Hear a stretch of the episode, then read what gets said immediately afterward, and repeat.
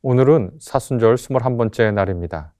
이날은 에베소 5장을 통해 하나님께서 우리에게 빛의 자녀처럼 살라고 말씀하십니다. 에베소서 5장입니다. 그러므로 사랑을 받는 자녀같이 너희는 하나님을 본받는 자가 되고 그리스도께서 너희를 사랑하신 것 같이 너희도 사랑 가운데서 행하라. 그는 우리를 위하여 자신을 버리사 향기로운 제물과 희생 제물로 하나님께 드리셨느니라. 음행과 온갖 더러운 것과 탐욕은 너희 중에서 그 이름조차도 부르지 말라. 이는 성도에게 마땅한 바니라. 누추함과 어리석은 말이나 희롱의 말이 마땅치 아니하니 오히려 감사하는 말을 하라. 너희도 정령 이것을 알거니와 음행하는 자나 더러운 자나 탐하는 자, 곧 우상 숭배자는 다 그리스도와 하나님의 나라에서 기업을 얻지 못하리니 누구든지 헛된 말로 너희를 속이지 못하게 하라. 이로 말미암아 하나님의 진노가 불순종의 아들들에게 임하나니 그러므로 그들과 함께 하는 자가 되지 말라.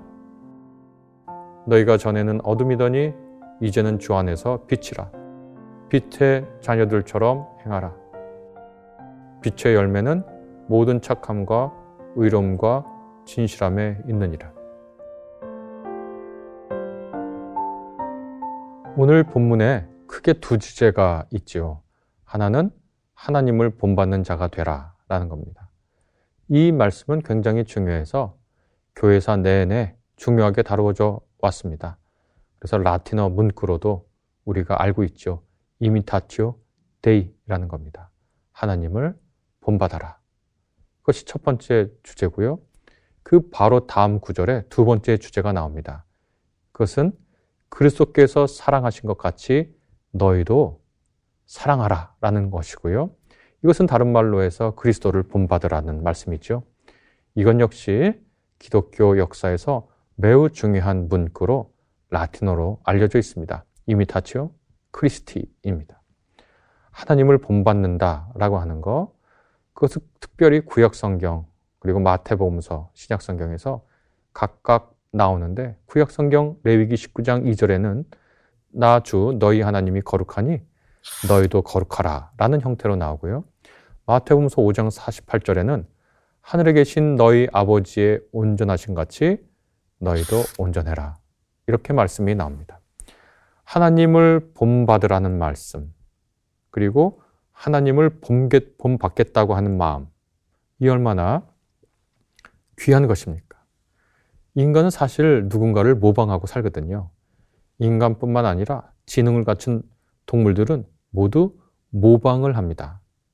어렸을 때 태어나서 자기의 부모, 엄마나 아빠를 모방합니다.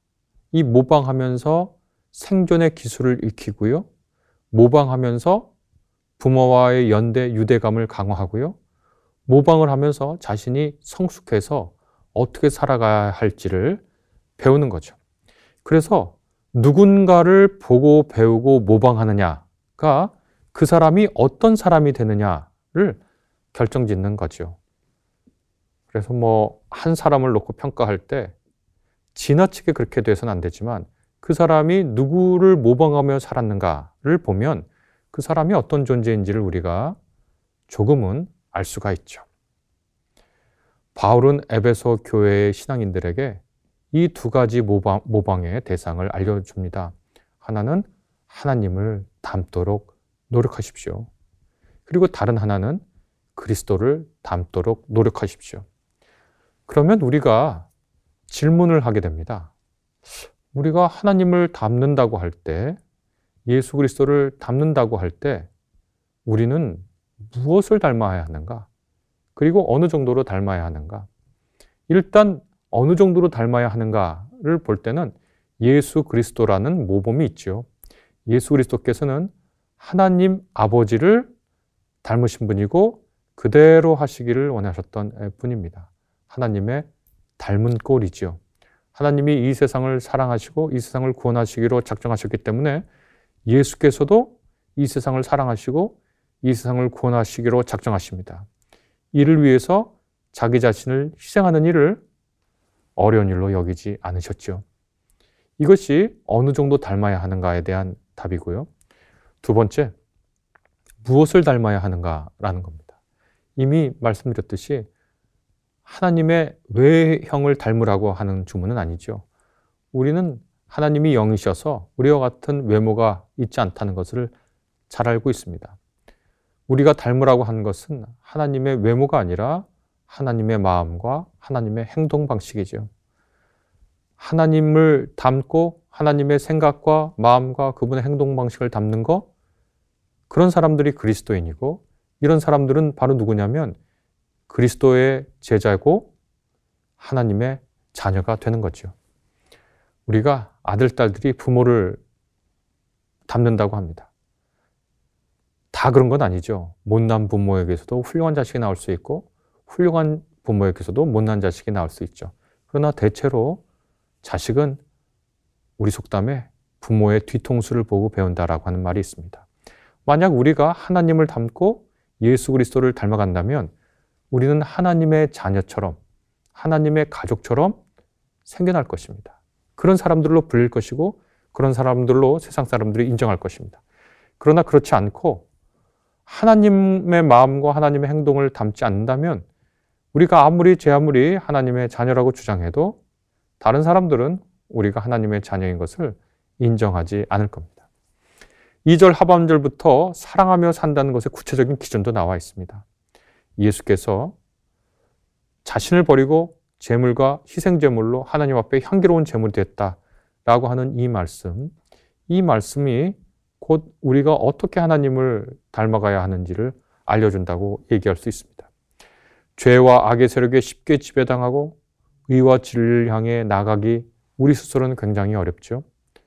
그때 예수 그리스도가 하신 그 행동과 그 생각을 고스란히 닮으려고 하는 그 노력, 그 노력에 성령님께서 우리에게 함께 하십니다.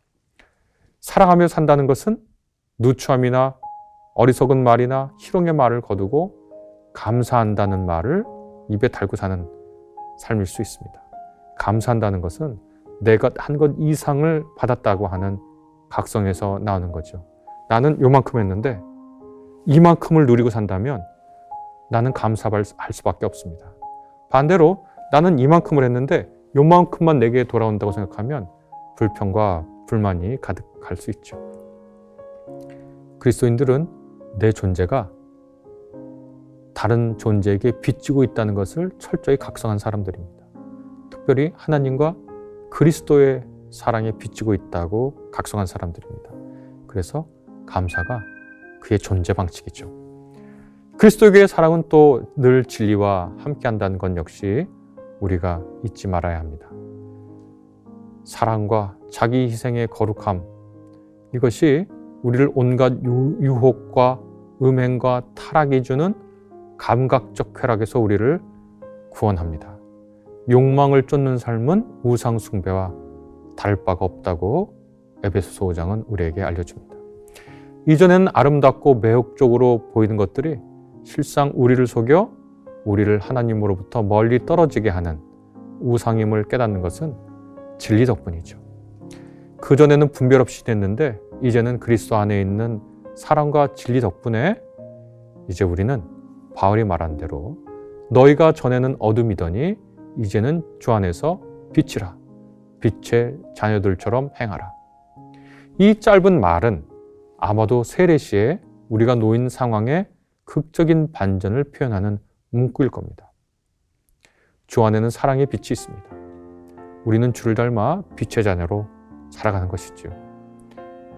우리 평생에 하나님을 닮고 그리스도를 닮고 그분의 사랑을 닮고 그래서 감사할 수 있었으면 얼마나 좋을까요? 우리에게 온장, 온갖 만족을 준다고 하는 유혹의 끌림이 우상 숭배와 다를 바 없음을 머리부터 발끝까지 철저히 깨닫는다면 그것도 얼마나 좋은 일일까요? 빛의 자녀들처럼 살아가라 고 하나님은 오늘 우리에게 말씀해주고 계십니다. 같이 기도하겠습니다. 주리 아버지, 주님은 언제나 우리를 사랑하시며 순전한 선함으로 우리를 주님께로 이끄신다는 것을 어제와 같이 오늘도 말씀하시며 오늘과 같이 내일도 말씀하실 것입니다. 주님께 귀 기울입니다. 우리가 올바로 듣게 하소서. 주님을 믿습니다. 우리의 믿음 없음을 도우소서. 주님께 순종하기 원합니다. 우리 안에 있는 너무나 나약한, 너무나 굳어버린 모든 것을 없애 주셔서 그리하여 주님께 진실하고 합당하게 순종케 하소서. 예수님의 이름으로 기도합니다. 아멘.